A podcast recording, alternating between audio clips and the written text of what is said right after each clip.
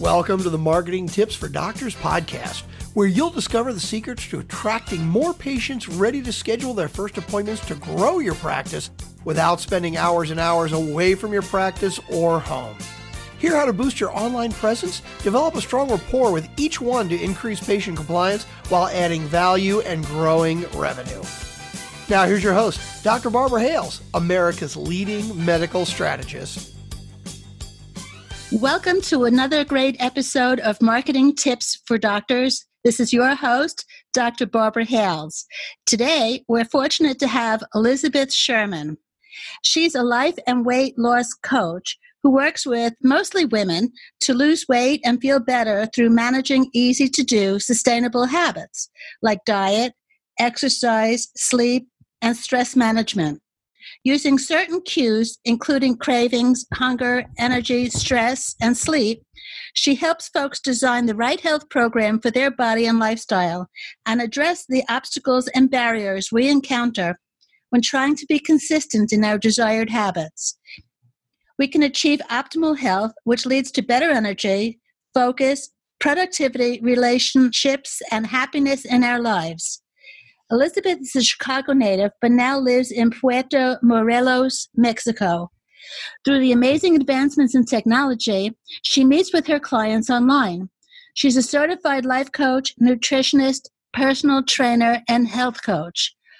Welcome, Elizabeth. Thank you. It's awesome to be here. Thanks for having me. Well, you couldn't have come at a better time because now that we are all in self isolation and being sequestered, there is a well worn path between wherever we are in the house and the refrigerator and back, and the kitchen cabinets and back. So, share with us how we could stop and break that because a lot of us with stress are eating out of boredom or due to high emotion level, which we're all on now. So, what is your advice about that?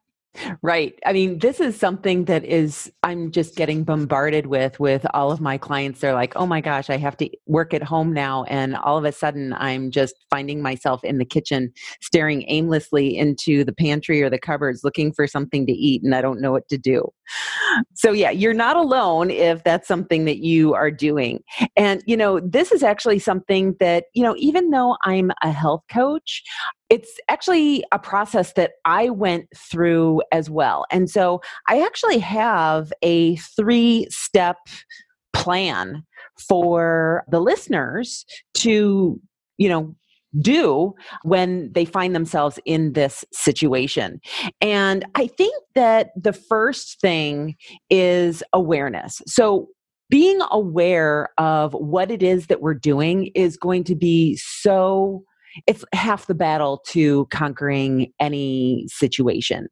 And so for me, I know that once I started paying attention to my hunger signals, that that was a huge turning point for me. Because when we're looking in the pantry or the refrigerator for something to eat, being aware of, am I actually hungry? Is a really good question to ask yourself. Is that something that you do? Yeah, I mean, unfortunately, when we're doing that, it's not even a question of hunger, as you know. It's a question. It seems to be like we turn into zombies, and it's this, it's this uh, evil spirit that is like forcing us. this evil spirit is forcing me to eat. so, okay, so then when you know that you're not eating because of hunger, then you're eating either out of habits or you're eating out of emotion. Okay. So let's talk about the habit loop first. So oftentimes when we do something out of habit, we started doing it for one reason, but we continue doing it for potentially another reason. But there's always some sort of payoff whenever we establish a habit. So uh, the habit loop is that you have a cue and then you have your routine that you do and then you have your reward so the cue might be it could be an emotion so the cue could be i'm bored or I don't want to do this proposal, or I don't want to work on this thing that I said that I was going to do. So I'm going to distract myself and I'm going to see what's interesting in the kitchen. And then that would be your routine is walking to the kitchen, going to find something to drink or something to eat. And then your reward is, you know, the reward of eating and getting your dopamine hit. So you need to figure out whether you are eating because of emotion or because of habit. Okay. Well, and let's say, let's say it's due to emotion because yeah.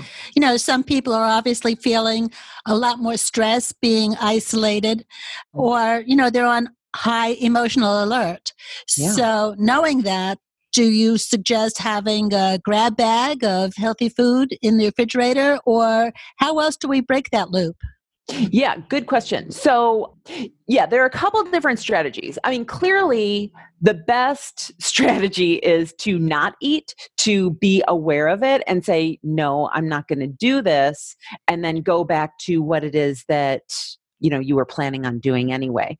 But you know, right now, as you said, we are in this heightened emotional state of having lots of anxiety and so on and so forth. So, what I suggest that my clients do, and this is the second step. So the first step is awareness. The second step is actually planning out what it is that you're going to eat the following day. Okay, so you need to do it 24 hours beforehand or the night before. And the reason for this is because when we're planning, we are actually using our prefrontal cortex to make decisions. But when we're in the moment, when we're deciding what to eat and it's not planned out, then we're using the emotional part of the brain. And so, what we can do is then we can plan out what exactly we're going to be eating the next day. And in that, make sure that you do have plenty of snacks or plenty of, I don't want to say buffer foods, but foods that are bulking in, in satisfaction. So do be aware of having good things to grab and eat. So, uh, vegetables are obviously really good. Nuts are really super healthy. Be careful with eating too many nuts, though, because of course they're high in fat, which adds on the calories. Is there a step three? There is a step three. Step three is having a strategy for when you are feeling that emotion. So there's four different things that we can do when we're feeling emotional. One is we can avoid the emotion altogether. We can distract ourselves. We can resist it or we can allow it. Okay. And so let's go through each of these and what they look like for for folks. So when we avoid emotion, what we're doing is we're basically saying, "No, I'm not feeling anxious. I'm just not paying attention to it. You know, don't pay attention to the man behind the curtain type of thing. So we're avoiding it. And we know that the emotion is still there. So we really need to pay attention to that emotion because emotions are telling us something. Now, if we're feeling anxious, there's a reason for that. There are thoughts that we're having that are causing us to feel anxious. And those thoughts could be, you know, lots of different things right now, but being aware of what thoughts we're having that generate that anxiety is going to be super important. As I said, number two is resisting the emotion. So, again, just trying to distract ourselves or put it away you know is another way that we can deal with our emotions. But again between avoiding and resisting those two things i mean the emotion is still there and the more that we resist it or avoid it the more it's going to pop up in different ways. So it could turn into snapping at your partner or your kids or coworkers or patients or anything like that so we need to be aware that we are emotional beings and that it's okay to feel this way right now. It might not feel good, but it's absolutely okay. Distracting. Now, years ago, I would have said that the way to deal with emotional eating is to distract yourself. So do housework or paint your nails or start, you know, a project. But we know, again, that those emotions are still there. And so the more we can move to allowing the emotion and really sitting with it and being aware, the more we can deal with these emotional times. So, years ago, people would recommend putting a band on their wrist and just snapping it when they mm-hmm. had mm-hmm. that urge. Is there a different activity that you would recommend now to distract yourself, or do you feel that just recognizing your emotions and the desire uh, is enough? I actually really, well, so um, what I suggest is that people sit with the emotion and wait 10 minutes. Okay. Really do check in with yourself and ask yourself, Am I hungry? Because oftentimes urges will pass. And so, if we can wait that 10 minutes and see, is that urge still there? then we can choose do we want to give into it or do we want to you know continue and avoid it or not or you know again do we want to allow the feeling and sometimes we're not really in a great place to be able to feel that so for example if you are meeting with patients or if you're in a meeting or something like that it might not be a great time to allow yourself to feel the feeling. But being aware that it's actually there and how it feels in your body. So, is it causing you to sweat? Is it causing you to have heart palpitations? So, really getting into the physical manifestation of what that emotion feels like in your body is actually going to be really helpful. Well, I think that that's a really good suggestion, waiting that 10 minutes to see if the urge passes or not. You know, a lot of people don't take that amount of time. And of course, when you have that urge, 10 minutes can seem like an eternity, but it is also mindful, you know, thinking. And I think that's a great advice. Mm-hmm.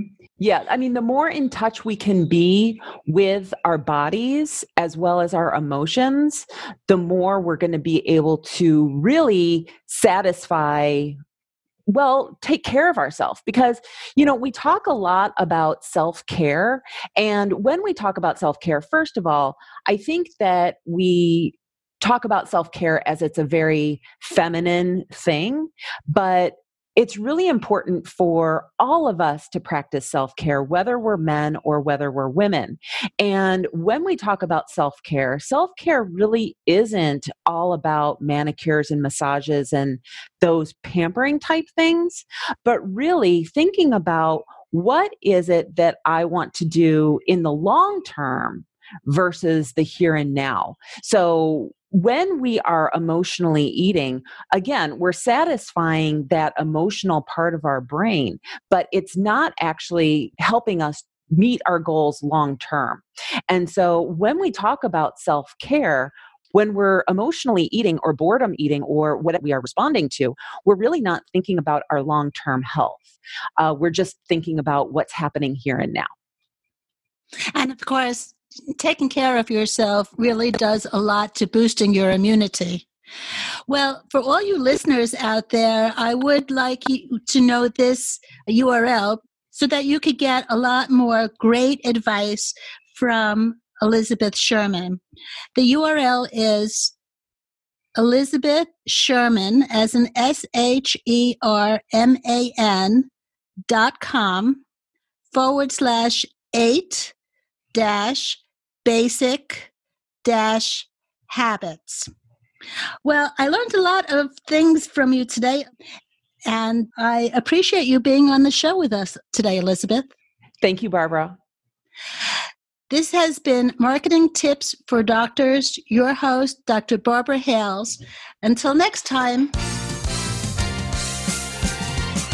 Thanks for listening to Marketing Tips for Doctors. If you like the podcast, please subscribe, rate, and review. Press the subscribe button so you never miss an episode and tell your friends about the show.